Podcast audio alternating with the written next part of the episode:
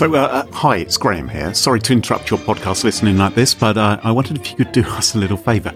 I haven't told Carole I'm going to do this, and frankly, I'm not sure she's going to find out. Let's maybe keep it that way, shall we? Uh, I don't think she listens to the podcast, so she won't hear that I've tacked this on to the beginning. But the European Security Blogger Awards, they're about to happen, and Smashing Security has been nominated in a couple of categories. Huzzah, huzzah! You can vote in the awards for your favourite security blogs and security podcasts, hint, hint but you've only got a few days before the voting closes. So do it today. Do it now. Hit pause. Oh, not before I've told you the URL. It's smashingsecurity.com slash vote. That will redirect you through magic to the voting form. And, well, hey, made the best podcast co-hosted for the last six or so years by a Brit and a Canadian win. Um, yeah, over to you. Smashingsecurity.com slash vote. Thank you very much. We love you all, uh, at least the people who vote for us. Uh, but for now, back to your normal service. And uh, sorry about this interruption.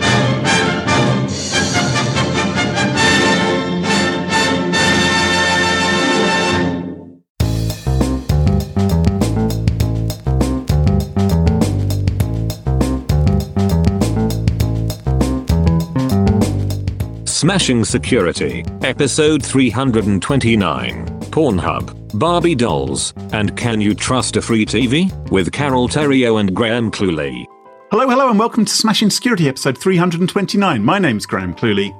And I'm Carole Theriault. And this week on the show, Carole, we are joined by Matt Davey from 1Password's random but memorable podcast. Hi, Matt. Hello. Welcome back. It's been a minute. It has. It's been a little while. Pleasure to have you back. Lots of exciting things happening in the world of passwords and your podcast. Oh, absolutely. Yeah. Passkeys are pretty big at the moment. So tell me, what are passkeys for anyone who hasn't heard about passkeys? So, passkeys are basically a direct replacement for passwords uh, built on FIDO standards. So, they are essentially tokenized passwords uh, that you can use on a bunch of websites. Uh, passkeys.directory will let you find out which ones, and they're all uh, based on open standards, and you can use them inside uh, 1Password. And it essentially replaces, you know, the need for for two factor and all of that stuff added on top, which is great. Very interesting. Now, the only thing I uh, only thing I have slight concern about passkeys is is based upon this FIDO standard, and I was told you should never name your passwords after your dog. oh my god, I'm sorry for the dad jokes. Crow, save us. Yes, I'm going to. Let's kick the show off. But first, let's thank this week's wonderful sponsors, Kolide and Nordlayer. It's their support that help us give you this show for free. Now, coming up in today's show, Graham, what do you got? I'm going to be talking all about how to protect your sexual preferences. preferences. Okay. Matt, what about you? I'm talking about is freemium hardware the future? Ooh. And I'm afraid we're going to revisit those dark days of the Rona. But it'll be interesting. All this and much more coming up on this episode of Smashing Security.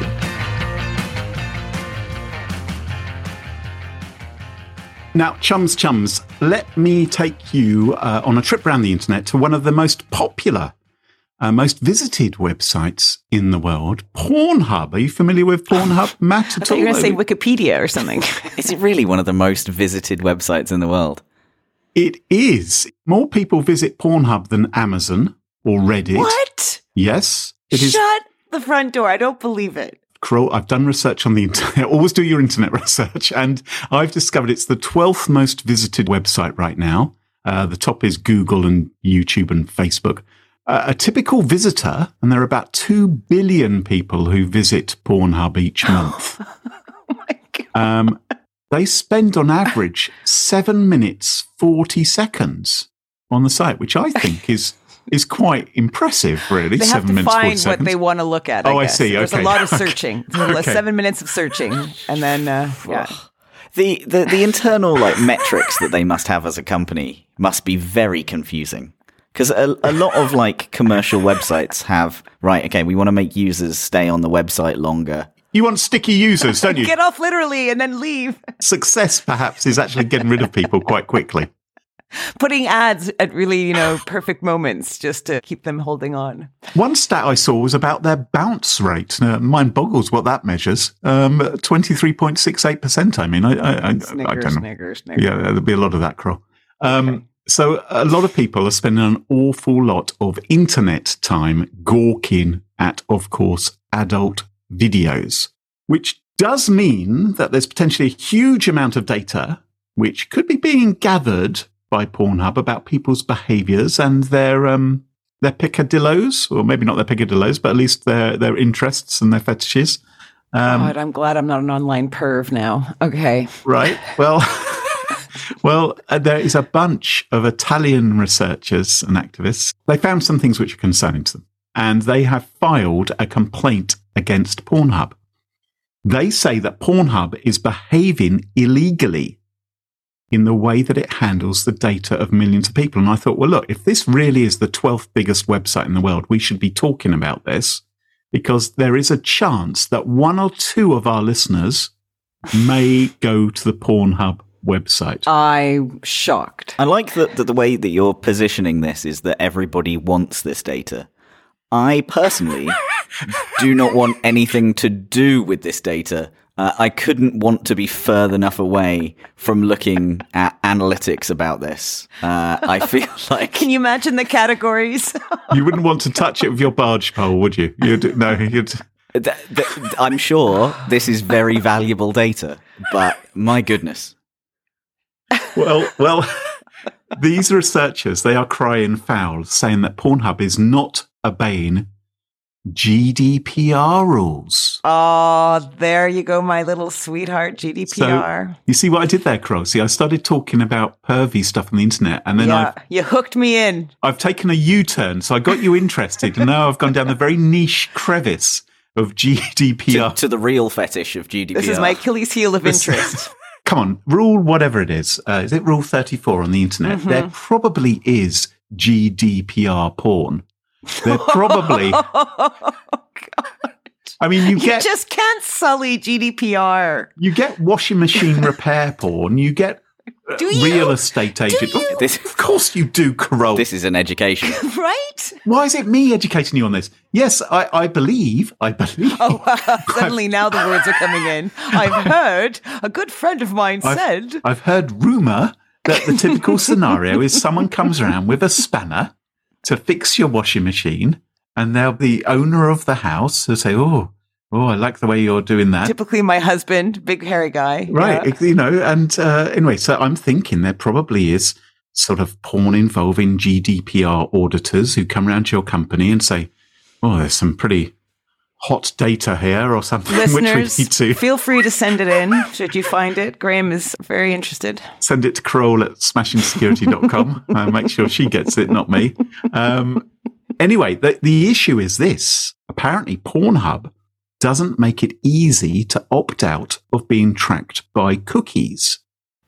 Great. And apparently, it isn't clear about what data it's sharing with third parties. So there is this chap, this researcher in Italy who set up this group, which he's calling Stop Data Porn. His name is That noise was just me opening up my personal laptop uh, in order to follow the links that you've uh, that you've sent because I'm not going to open that on my work computer.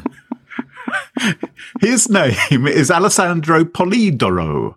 And Alessandro Polidoro is a digital rights activist, and he's leading this legal action against Pornhub. He says that the site has an algorithm which assigns you a sexual preference based upon the type of porn you watch. you know, so- you just want to wank in private, really, don't you? Like, Well, well, it's just.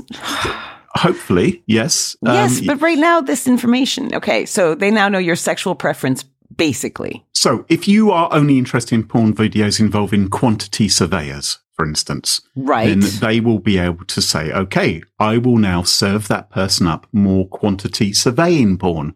Or if you're into, I don't know, porn, which is reenactments of 1980s uh, drama comedy Lovejoy involving uh, a roguish Ian McShane uh, with his mullet. Uh, way back then, then These you'll only get well, I'm just giving examples, Kroll. I'm trying to imagine what kind of porn there is. It isn't all washing machine related porn.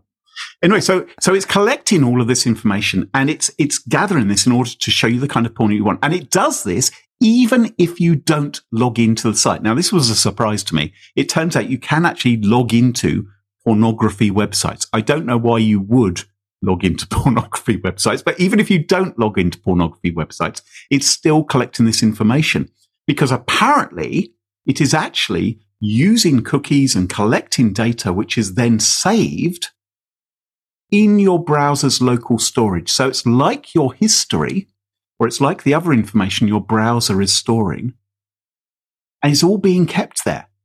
And you may not be aware that it's being kept there. All these ID numbers of the things about you and what you like to watch on Pornhub is actually being collected according to these Italian researchers. Okay, sorry. So I don't know a lot about this, Right. but say uh, I, you know, you go and visit your whatever your porn, your GDPR porn, Yeah. and most people, I'm guessing, if they don't want to get caught doing that afterwards, wipe their like what do they wipe on their computer? They what? Well, you might wipe your browser history. You might wipe Right, your wipe yeah. browser history, but you probably need to wipe other bits of data from your browser as well, like your cookies. Make sure any information it's stored about the website has been zapped as well. And if I'd done all those things, would I still, would this information still be being collected? Well, no, if, if you've properly wiped your browser, you know, if you've wiped it clean after you've done your business, then you should be fine. So Right. Essential sort of browser hygiene rules would help you. I didn't know you knew so much about porn. Well, no, Kroll. Kroll, no, it's more about general internet privacy, about how to clean up after yourself. So, according to the Stop Data Porn Collective, they're a collective, they're an initiative. I don't know if they're a congress as well. According to the Stop Data Porn organization, this group of people, there's a lot of information which is being collected and Pornhub is not being transparent about what it's collecting. It's not giving you the option to opt out. And according to some researchers, it's probably unlikely the average user even reads Pornhub's privacy policy. Now, I don't know about you guys, but I find that very, very unlikely. There's nothing more likely to get me in the mood. I know this works for you as well, Kroll, than reading a good privacy policy. I love it. Right, Matt? Are you it, are you keen to uh, look at the terms and conditions? And, I mean, I'm I'm currently skimming the uh, the research paper, and I, I think it's probably as about as as uh, you know similar wording, similar similar Right. level of, uh, of of detail similar that level goes of into it. Right. So in Cyprus, which is where I think Pornhub's European headquarters is in Cyprus, uh, Pornhub is owned by a company called MindGeek, um, which is based in Canada, Mm. Kroll. Mm-hmm. There you are. Mm-hmm. Their data protection regulator, the one in Cyprus, they are currently doing a full audit of Pornhub. Now, I don't know what that involves. It's taken them a while, perhaps understandable reasons. God. It's going to be a Um, lot of sites. A lot of Ah, sites. you know, it's a lot of content up there. Um, you know, so maybe they'll have to. Who knows if they're getting distracted? Anyway, uh, the word is they're having a go, and it's going to take them a couple of years to get through it all. Um, but this does seem to be a problem on porn sites, and that is my advice for gentle listeners of this podcast: is if you are visiting adult websites, beware, because in 2019, researchers analysed 22,484 pornographic websites and found that 93% of them leak data to third parties. Jesus Christ. And round about half will suggest a gender or sexual identity that they believe can be linked to you. So they are making assumptions, they are learning about you, and they are collecting information. So I guess one of the ways you get around this is just use share your account, share your uh, Pornhub account or your computer with lots of users, right? Also, like if you're in a work environment, you mean, Carole? you could perhaps- right. if you're in the office, why not? You know, yeah, yeah let Right. the whole team use that. Everyone just chip in. Okay, we're going to have a 10 minute break here, company wide. Next seven minutes, 40 seconds. Off you go. And then we'll get on with work afterwards. Matt, you're being suspiciously quiet. Yes, on purpose. uh, no, I, I'm just fascinated that the Monopolies Commission isn't more involved in this. Like uh, this uh, MindGeek thing, I've I've googled it again, and uh, it, it seems like they own half the internet. I mean, the shady side of the internet, but it seems like they own half the internet. Yeah, Pornhub is the biggest uh, adult website they own, but I think they own a, a number of other sort of top adult websites as well. So they, I was just looking from the number of like the, the traffic and the you know all that kind of Yeah. stuff. Like uh, you know, Facebook is in the, the news every other day about this kind of stuff that they're tracking and, and, you know, not respecting countries' guidelines and all of this kind of stuff. But I bet this is worse, but we just kind of don't like talking about it. Maybe that's it. Yeah, can you imagine the, the policy guy who's going to bring this, you know, to the House Commons or whatever and say, look, I really want to add protection for all those people out there wanting to. You know, the sad thing is, Access I absolutely can. I, I think that is a, a damaging statement to our government, but unfortunately, I had to say it. Matt, what do you have for us this week? Well, my first one is uh, Neal.fun has made a password game, and it is one of the most infuriating things. If you've not played it, uh, I, I highly recommend it. That that's the, the, the fun thing that I want to bring. But we'll put a link in the show notes. It, it's a great little online game, isn't it? About um, choosing a, a password because normally you're you're on a page and it's telling you to choose a password for your account, and it says use an alphanumeric or use a you know use an uppercase letter, or you have to have. And it just gets crazier and crazier as you go along. But it's good fun trying to satisfy all the criteria. the the requirements are quite awful. Yeah. There was one point where it said, put in an emoji of the current phase of the moon um, in your past. so I found myself investigating what it was and trying to find the bloody emoji for it. But anyway, it's, it's great Brilliant. fun. I, I think the, the owner of this website has even said that like they haven't managed to actually complete this. Um, I got as far as um, add the Wordle of the day into your password somehow, and I was just like, I'm not going to another website, going to get the Wordle and then coming back and somehow working it into my into my password that already has to have a maximum number of characters. So I'm going to have to delete it. And one of them was like make the Roman numerals add up to a certain Yes. amount. So I had Yes. to do that, and then there was already an I in one of the previous terms that I had to add in. So then I had to remove that I for a Roman numeral, and oh, it was it was terrible. Listeners, if you want to have a play right now, you can go see it. It's at neal.fun slash password hyphen game. Good fun. Anyway, that wasn't the main thing. It, it wasn't. The slightly more depressing uh, article that I, I wanted to talk about was uh, there is a free, uh, in the uh, kind of dodgy sense of the word, TV that is available. Um, it looks pretty cool. It, it actually like it has a secondary bar along the bottom that can, if you're wanting to watch a TV and watch it with someone remotely, you can actually have like their image down on the bottom of this almost like second TV bar at the bottom. Oh, But the the real usage of this, and it looks really good for a for a free TV, like completely free. Yeah. Apart from not completely. Um, and the bottom bar of it does have adverts in. okay. so they're permanently visible while you're watching TV, are Yes. And also, you can't hang anything over that bottom bit or like hide the bottom bit or? Oh, disable it in any way or try and change Oh. the, the, the, you know, the How would they for know It. if I put like a, you know, I don't know, electrical tape across it? Uh, because they've got light sensors built into it, so that if you hang anything over it, they disable the other TV as well. maybe you could put, maybe, maybe if you're sat on your sofa and you have a coffee table in between you, if you angle it right. Oh, yeah, yeah. You could put something on the coffee table so it just blocks it out from your vision.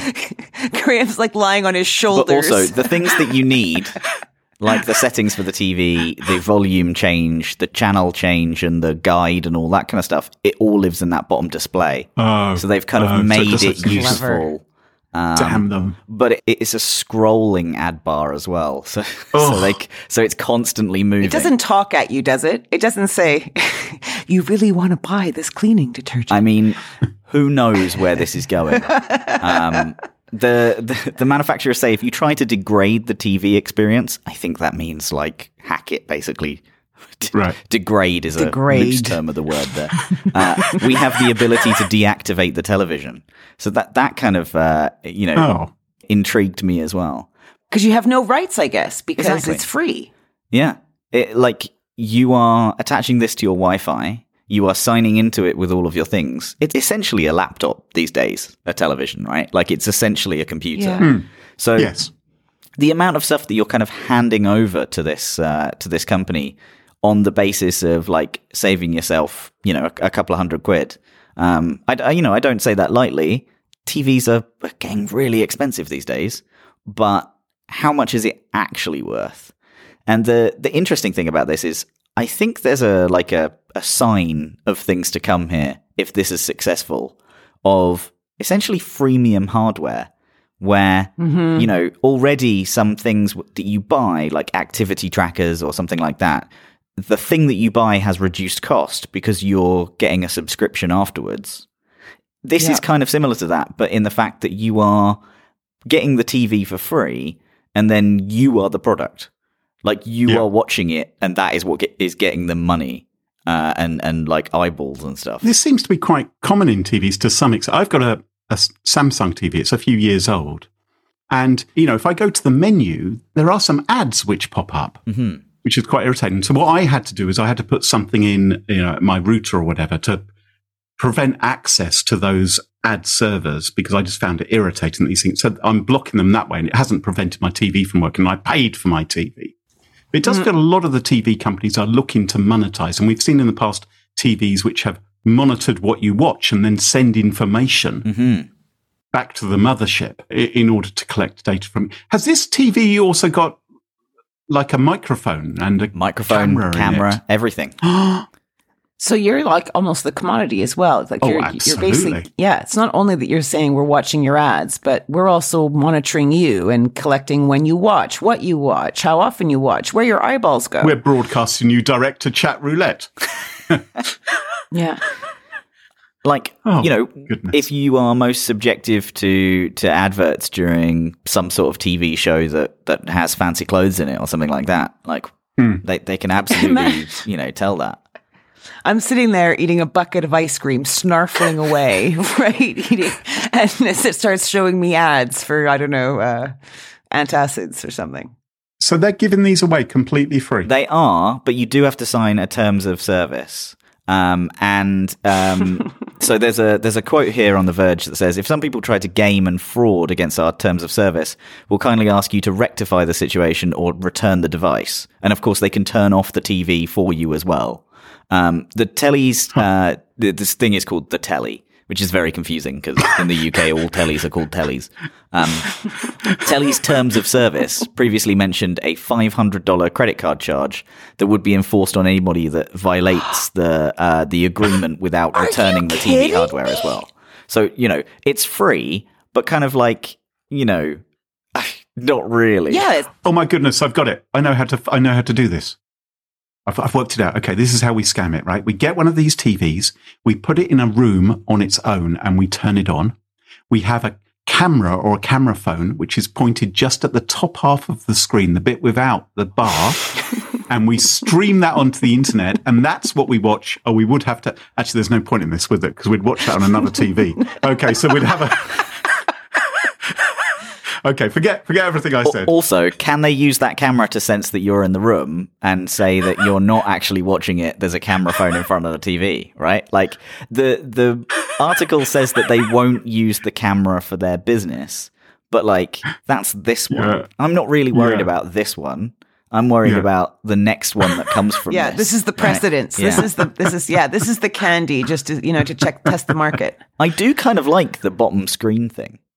Like it that that is quite interesting to me. Um, if it didn't have ads on it, you mean? if it didn't have adverts on it, yeah. What's so you could watch what I wanted to watch, that kind of thing. Like I, I think um, one of the examples for the uses of the bottom screen, and this kind of, I don't know, drops the bottom out of my soul a little bit. Uh, parents watching the news on the primary display while their children play Flappy Bird on the bottom one. That- that's one of the practical examples that they give. Right. Crow, what have you got for us this week? So, for my smashing security story this week, we need to cast our minds back to the dark Rona times. I know it sucks, but I am a big believer in looking back so we can see where we screwed up and, you know, maybe learn from it. Um, so, if you were a medical professional during these dark days, you would have probably seen more dead bodies than hot coffees. And if you were furloughed, you might have mastered the headstand or upped your sourdough game or you know found an ingenious place to hide your um, hundreds and hundreds of toilet rolls right clue and, and and this and this for many of us was all while not freaking out about how you'd make ends meet because many of us uh, were able to get some government grant relief, right? Some money, so some paycheck relief. And in order for us to keep getting those paychecks, the government targeted relief to businesses. So in the US, for example, there was the Paycheck Protection Program, mm-hmm. PPP. And this initiative was a significant part of the government's response to the COVID 19 pandemic. And it seems in order to qualify, a business had to meet certain standards, like explaining the negative impact of COVID 19 on its business. So, you know, they lost customers yeah. or staff were getting sick, that sort of stuff. And they'd need to certify things like um, testifying that employees would not lose their jobs. Mm-hmm. But of course, the huge chief worry in all this uh, for the government launching such a scheme was fraud. So identification and verification was key to making sure that this was as financially, I don't know, um, efficient as possible. Right. And that's a lot of work, right? It's like, who's going to manage this whole verification process? Yeah. So in the front row, with hands like raised super high and squealing me, me, me, me, you had the computer savvy fintechs. Okay. These are like modern digital financial services that pretty much do the same thing as traditional banks. But fintech's big plus, and this is what they claimed, is that they were way more capable of quickly issuing these PPP loans than government agencies or traditional banks. Right. And one of the reasons was because they don't have legacy systems and they're by definition able to do things digitally very, I don't know how to say the word, agilely. With agility. With agility. they're fast and loose, aren't they? They're, yeah, fast and loose. Yeah, yeah, yeah. yeah. So, so, they can move, you know, they can move fast, get the money to the right people securely and quickly, because that was really important. People were like, needed the cash. Businesses were going under really fast. Um, so this was music to the ears to the then Trump government, right? So depending on the lender and the type of application that you were applying for, you might be required to present, you know, a valid driver's license or a passport or other government issued identification. So businesses were often asked to, uh, you know, provide their EIN number, which is issued by the Internal Revenue Service, right? So maybe they'd have to fill in, show some tax forms, some payroll records, bank statements, that sort of thing. Documents that would help you identify that business is making the request, you know, without any bullshit, right? They were being legit. Yep. So this is why fintech companies, okay, so like Blue Acorn, Womply or Womply and Kabbage lined up to serve as middlemen. So their job was to help small business applicants complete the paperwork and process requests. And there was great money to be made here, right? For every transaction, they get a processing fee. So, just to give you an idea, Womply or Womply, I have no idea how you say it, and Blue Acorn apparently ended up facilitating more than one in every three PPP loans in 2021. Okay, and the US government gave out nearly uh, about $790 billion in PPP loans. Okay. Right between March 2020 and May 2021. So that's a huge amount of money that they were facilitating. So we have the government dishing out huge chunks of change via fintechs to small businesses who have been verified and have proven their case through all their paperwork and applications. However, come December 2022, more than 18 months later, fintechs are accused by the select subcommittee on the coronavirus crisis to have facilitated fraud in the Paycheck Protection Program. So in March, NBC News opened an article with, quote, they bought Lamborghinis, Ferraris, and Bentleys, and Teslas, of course, lots of Teslas. Many who participated in what uh, prosecutors are calling the largest fraud in U.S. history, wow. the theft of hundreds of billions of dollars in taxpayer money, couldn't resist purchasing luxury automobiles, also mansions, private jets, and swanky vacations. Wow. Experts say the theft is as much as $80 billion, or about 10%. But just this week, the Messenger publication claims to have been sent some of the IDs that were used when requesting paycheck relief, you know, requesting help from PPP. And these were validated as authentic and genuine and received the pay relief as requested. And I thought I would share with you some components of these IDs on our shared document. And you tell me what you uh, see there.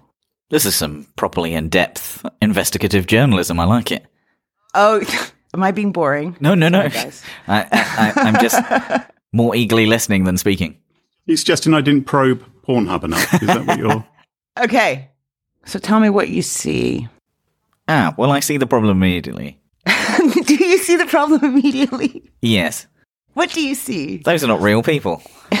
no. Those, those are definitely c- creepy statues of some kind. Uh, what is this? These are Are these sex dolls? What are these? What are these things? They look.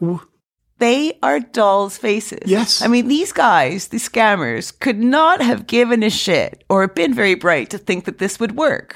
And yet it bleeding did. Right? I mean, look at number one. It's like a Barbie doll head, like with lots of makeup and a clearly plastic face. I was expecting AI. I really was. I was expecting some sort of like Midjourney. Like it costs ten dollars a month. Like that's not a lot of effort. Yeah. Just create me a five generic looking people. Go to this person does not exist.com. Yeah. Yeah. And see, it's easy to get fake faces if you want them, but these are clearly not human. Look at the eye size on number one and number three. Like literally, it's like it's physically impossible for those eyes to be in that skull. So, so scammers created fake identities with pictures of doll faces and other figurines to rip off the U.S.'s largest COVID nineteen relief program. This is according to the images of phony accounts that were given to government investigators and later obtained by the messenger. Now, of course, the use of these doll faces was not rife, so it is not responsible for the entire 80 billion that was taken, but it does underline just how lax security was. And we aren't claiming that any of these dolls are the fraudsters, are they? They're all innocent. Oh, look at the bottom left. He's definitely been forced into it.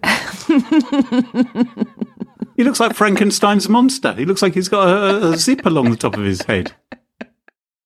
Now, um, Womply or Womply blamed a sub vendor for approving the doll face ID photos, right? Of course, supply chain issue. We've heard it before. But the messenger also reports that despite its promises and a wide net of lenders, congressional investigators found that Womply was one of two companies that enabled the majority of PPP fraud, processing over 5 million in loans for itself Yeah. okay, for itself.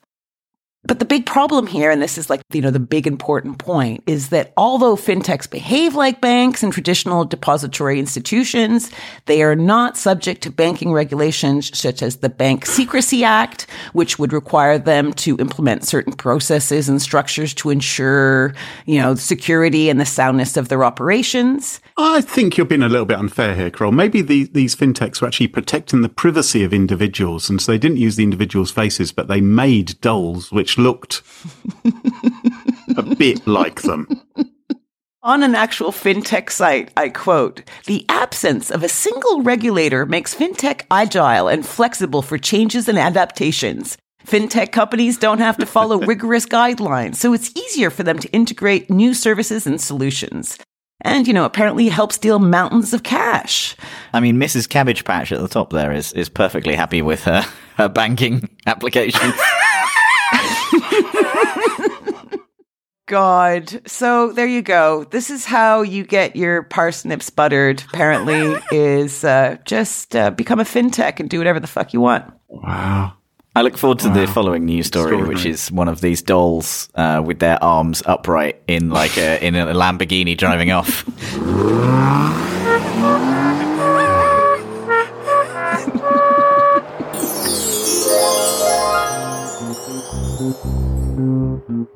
Our sponsor Kolide has some big news. If you're an Okta user, then you can get your entire fleet to 100% compliance. How? If a device isn't compliant, the user can't log into your cloud apps until they fix the problem. It's that simple. Kolide patches one of the major holes in zero trust architecture device compliance. Without Kolide, IT struggles to solve basic problems like keeping everyone's OS and browser up to date. Insecure devices are logging into your company's apps, but there's nothing there to stop them. Kolide is the only device trust solution that enforces compliance as part of authentication, and it's built to work seamlessly with Okta. The moment Kolide's agents detect a problem, it alerts the user and gives them instructions to fix it. If they don't fix the problem within a set time, they're blocked.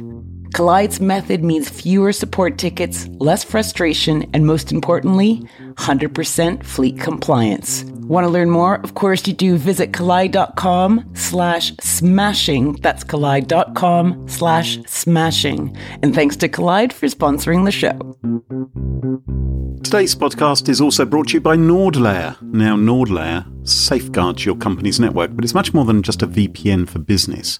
As you already know, business networks today are more vulnerable than ever due to remote work, ransomware attacks, data leak incidents. Well, NordLayer secures and protects remote workforces as well as business data, and it can even help you ensure security compliance. Simply go to nordlayer.com slash smashing and get one month free. NordLayer is easy to start at, it takes less than 10 minutes to onboard your entire business on a secure network. NordLayer is easy to combine as it's hardware free and compatible with all major operating systems. And finally, NordLayer is easy to scale as you can choose a plan unique to your business requirements and your rate of growth. So if you want to secure your business network, go to nordlayer.com slash smashing to get your first month free. And thanks to NordLayer for supporting the show. And welcome back. And you join us at our favourite part of the show, the part of the show that we like to call Pick of the Week. Pick of the week. Say Pick of the Week. Oh, pick of the week. Pick of the Week is the part of the show where everyone chooses something they like. Could be a funny story, a book that they read, a TV show, a movie, a record, a podcast, a website, or an app, whatever they wish. It doesn't have to be security related necessarily. Better not be. Now, a few weeks ago, I was very excited because I was told there was a new Indiana Jones movie coming out. And I remembered back Indiana? in the 80s, oh, Indiana Jones. Yes. Jones. Indiana, sorry, what's the problem? Indiana Jones. Indiana Yes. Jones. And, yeah, what, what am I done? What have I done wrong? I don't What know. have I- Indiana. I don't know.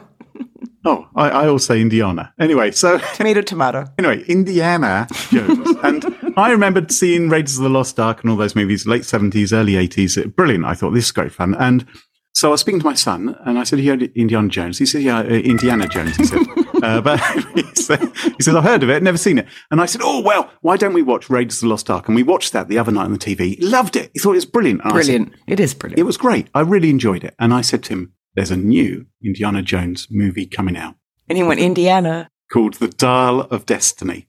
I said, why don't we watch all the Indiana Jones apart from that rubbish one involving the crystal skull and the aliens? And we'll have a great old time. And then we can go to the cinema because I'm sure it's going to be good, I said. Anyway, last weekend, I went to the cinema and I saw Indiana Jones and the Dial of Destiny. And your man's still in it, right? They wheeled him out. Just didn't they? about, just about. He's- he's- So, so my bar is that Crystal Skull one because that was was just dire. Is it better than that? I haven't seen the Crystal Skull one since it came out about 15 years ago. Um, and I remember I hated it. I have to say, what happened during Indiana Jones and the Dial of Destiny was I was there with my partner and I realized that we were sort of looking around the room and then we looked at each other and laughed. and at one point she leant over and said, Shall we just go? Shall we just go home? And I said, Yeah, let's go. Because it was. And what, you left your son there? No, no, no. He wasn't. He wasn't we didn't take him with us. He's he's going to see it another time. But it was just me. It was just me and her. I would have done. I often, I often will be at the cinema and decide to go home, leaving my son there. if he's watching the Mario movie or something like that. The emoji anyway, movie. Yeah. the this movie is now. I, I'd warned her in advance. I said I've heard a little spoiler that the ending is particularly catastrophic. We didn't get as far as the last. you really walked out, movie, eh? Both of you. we really walked out. And to be honest, I think my life is the better for it because it was horrendous. So my pick of the week this week is anything other than Indiana Jones and the Dial of Destiny. Anything else, you will be Even face off? Face off? face off with John Woo and John Travolta and Nicholas. Brilliant, brilliant bit Yeah. of face off. Much more entertaining Okay, okay. than this movie, and Okay. and that's despite Dial of Destiny including Phoebe Waller-Bridge, who uh, obviously we Hmm. love from Fleabag, and she's terrific. Um, but this is not this is not Yeah. good. It's not good, and so anything else is my pick of the week. Sorry to be negative, Oh, I'm very disappointed about but about I wanted to save people's money because that cost me about 24 quid. to go and see that rubbish. So I don't want anyone else wasting their money like that. uh, Matt, what's your pick of the week, or maybe non-pick of the week? Well, o- o- obviously, uh, I'm going to pick, for example, the Random but Memorable podcast. You can go and catch up on all 110 episodes now. Somehow we've been allowed to do 110 episodes. Congratulations. That's a great achievement. Well done. Thanks. Yeah, it's uh, it, it it's good to have uh, a hobby that is also your job, and I feel like that that is the energy that we bring to that podcast. But my actual pick of the week uh, is Jury Duty, the TV show on Amazon Prime. Um, I explain this TV show. It, it's got some bad reviews and some good reviews, but I explain it as essentially it's like The Office, where they do kind of pieces to camera, and it's it's a general hmm. sitcom. Except one of the people is not an actor in it. One of the per- people is real, and oh they my and they build this kind of court case around. And that person doesn't know that everyone else is an actor, right? Oh, doesn't have a clue. No. Uh, and and you can genuinely see that at, in in the end when they kind of like debrief and and tell this guy like all of this was completely fake. Um, He's going to have PTSD for the rest of his life. they celebrate him because he made such good decisions.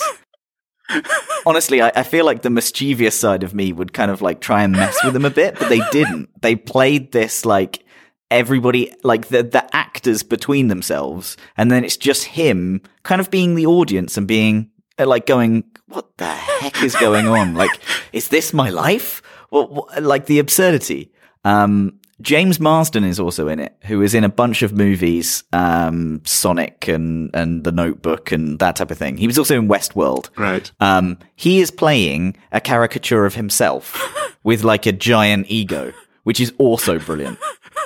So when I heard you were going to choose this, I hadn't heard of this show, but I went and watched some clips on YouTube, and th- there is the clip of this actor guy, uh, James Marsden, uh, sort of saying, "Look, maybe I should be excused because I'm going to be a distraction because I'm famous because I've been in these movies." And um, the judge didn't recognise him, and, and I th- I didn't recognise him either. I thought I don't know who this guy is, so I wouldn't have listened to him either. But it, it is quite from the bits I've seen. This is quite fun. I quite like it. And the, the central guy, the guy who isn't an actor, the guy who's effectively being duped, does seem like a. Yeah, they they basically give him kind of um, not moral choices, but but like slightly on the side of that. And the interesting thing is to see him like really care for the people around him. Like he is definitely uh, Yeah. the, the the hero of that show. I think they they picked it really well. Is he Canadian? Is he Canadian? I th- I think it's all set in America.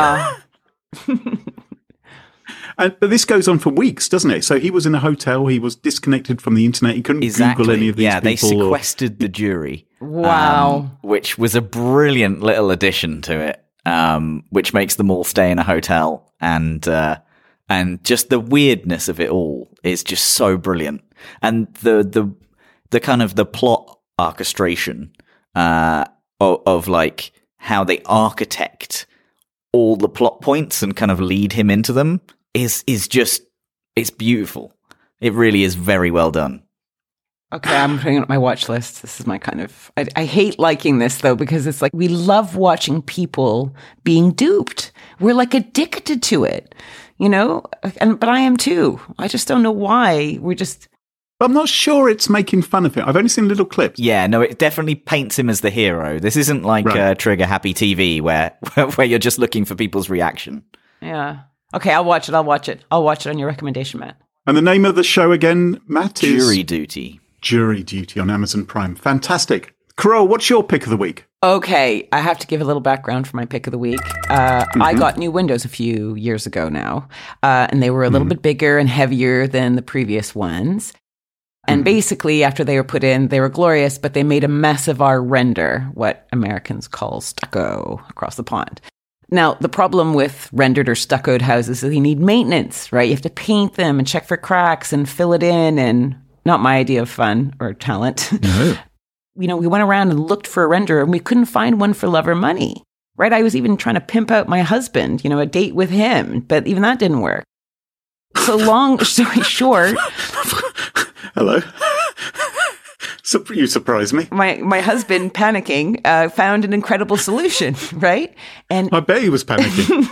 and it was called it's called spray cork rendering or spray cork stucco and the stuff is awesome okay so it- you basically uh, you can apply it over anything that you would paint so you could put it over stucco you could put it over steel plaster aluminum wood brick vinyl shingles anything and helps t- regulate temperature resistant to abrasion salty air fungus mold it's environmentally cool, right? Because it's 80% cork granules, 20% water based paint. And you apply it with a spray gun that's compressed air, right? Or electricity. And cork is completely renewable and it's non toxic. I can go on and on and on. and that's why we're sponsored this week by, No, it's just really cool. right? It took about a week to put up, which is also amazing because I've seen houses take forever to get it even just painted. And Kevin McCloud from Grand Designs even gives it a thumbs up. Oh, So we used um, we used a company called CorkSol, but I'm sure there's other reputable ones around in your neck of the woods. This was in the UK. Uh, we got it done around Easter. The house looks so much smarter. Uh, so my pick of the week is spray cork rendering or stuccoing. It's very cool. Very cool. Wow. That's left field, but I love it's it. It's great. I know it's left field. You can even, I want to do it inside my bathroom instead of tiling it. Just stucco, like just spray cork the inside of the bathtub area. I, I am actually genuinely tempted to do this in my garage because I, I, I have like a you know uh, unfinished walls in the garage, and uh, this would be this would be pretty good. I have links in the show notes, and you you can even do it yourself, like totally, like they literally. All, Ah. And it feels nice, doesn't it, Carole? It feels like it's, it's kind of, yeah. it's got a little bit of a sponge to it, but it feels solid. And they just basically covered all the windows and all the sides and the pipes, and then just spray gunned it. So anyway, check it out. Very cool stuff. Well, that just about wraps up the show for this week. Matt, thanks very much for joining us. I'm sure lots of our listeners would like to follow you online and find out what you're up to. What's the best way for folks to do that? Uh, I am on uh, Mastodon at uh, Matt Davey, and I guess I'm on social.lol, I think you have to say. Uh, I'm not really on Twitter anymore, um, but you can follow 1Password on Twitter at just at One Password. Terrific. And you can follow us on Twitter at Smash Insecurity. No G, Twitter must have a G. And we also have a Mastodon presence. And don't forget to ensure you never miss another episode. Follow Smash Insecurity in your favourite podcast apps such as Pocket Casts, Apple Podcasts, and Spotify. And big, big thank yous to this episode's sponsors, Kolide and NordLayer, and of course to our wonderful Patreon community. It's thanks to them all that this show is free. For episode show notes, sponsorship info, guest list, and the entire back catalog of more than 328 episodes, check out smashingsecurity.com. Until next time, cheerio. Bye bye. Bye bye. Thanks for having me. Bye.